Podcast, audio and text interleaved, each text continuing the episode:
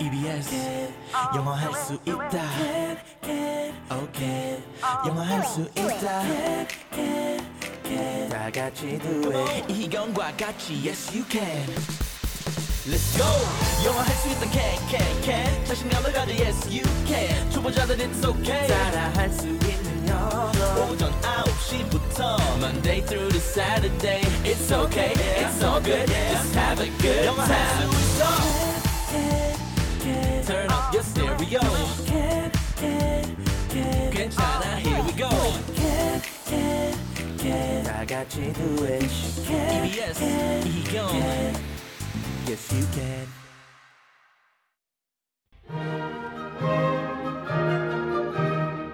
안녕하세요. 오늘은 제가 동사를 공개할게요. 오늘 배울 현우 동사는 합치다 라는 뜻의 combine. C O M B I N E combine combine 에요.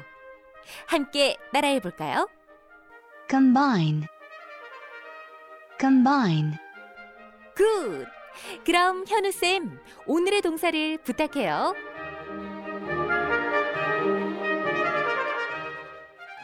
핵심 동사들로 영어의 기초를 다지는 시간, 현명하게 쓰는 우리의 동사, 현우 동사. 네. 오늘의 현우 동사는요, 합치다 라는 뜻의 combine.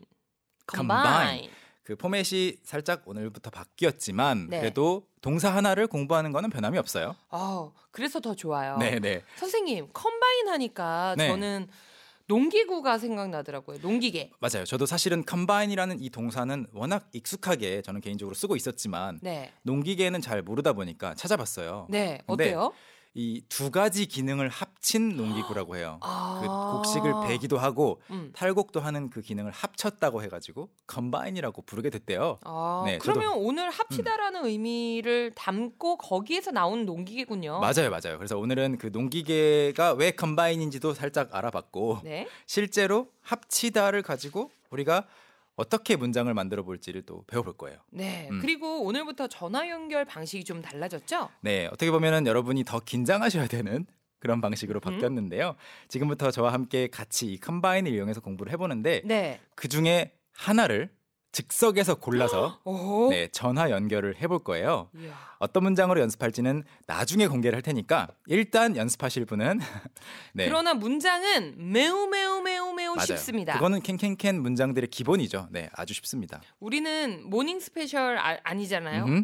네. 이지지 아니잖아요. 귀가 트이는 영어 아닙니다. 귀가 트이는 영어 아니잖아요. 네, 그래서 여러분 부담 없이 전화 주시면 되겠습니다. 네, 쉽게 연습하실 수 있는 문장을 고를 테니까요. 그건 약속드리고. 아, 그럼 여러분들께서 전화 주실 동안 컴바인 가지고 문장을 만들어 볼까요? 네, 컴바인은 어, 규칙적으로 과거형으로 만들까요? 아니면 불규칙 형태가 있을까요? 왠지 느낌상.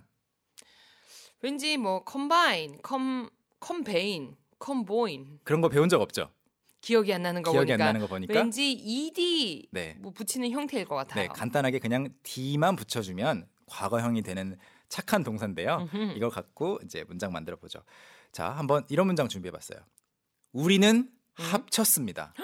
We combined. 아, did라고 안 하고 combined. combined. We combined. combine 스펠링 드릴게요. C O M B I N E 뒤에 그냥 d만 합치면 이거 합쳤어요라는 말이 돼요. We combined. 그럼 we combined 이 이게 네. 왜 연인들이 음. 결혼하고 나서 우리 아. 이제 합쳤어요. 합쳤어요. 어, 이런 얘기 할 때도 쓸 수 있나요? 아니요. 안 돼요?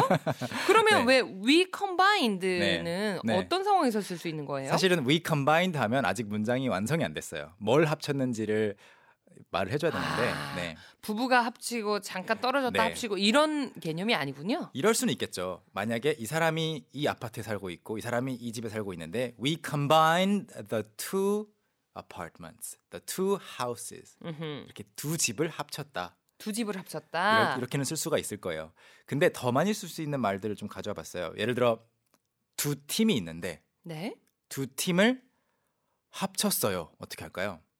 두 팀을 합쳤다. 네, 두 팀을 합쳤다. We combined. 음, 그 두 팀. 그렇죠. 그 두 팀을 합쳤다. The two team. Perfect.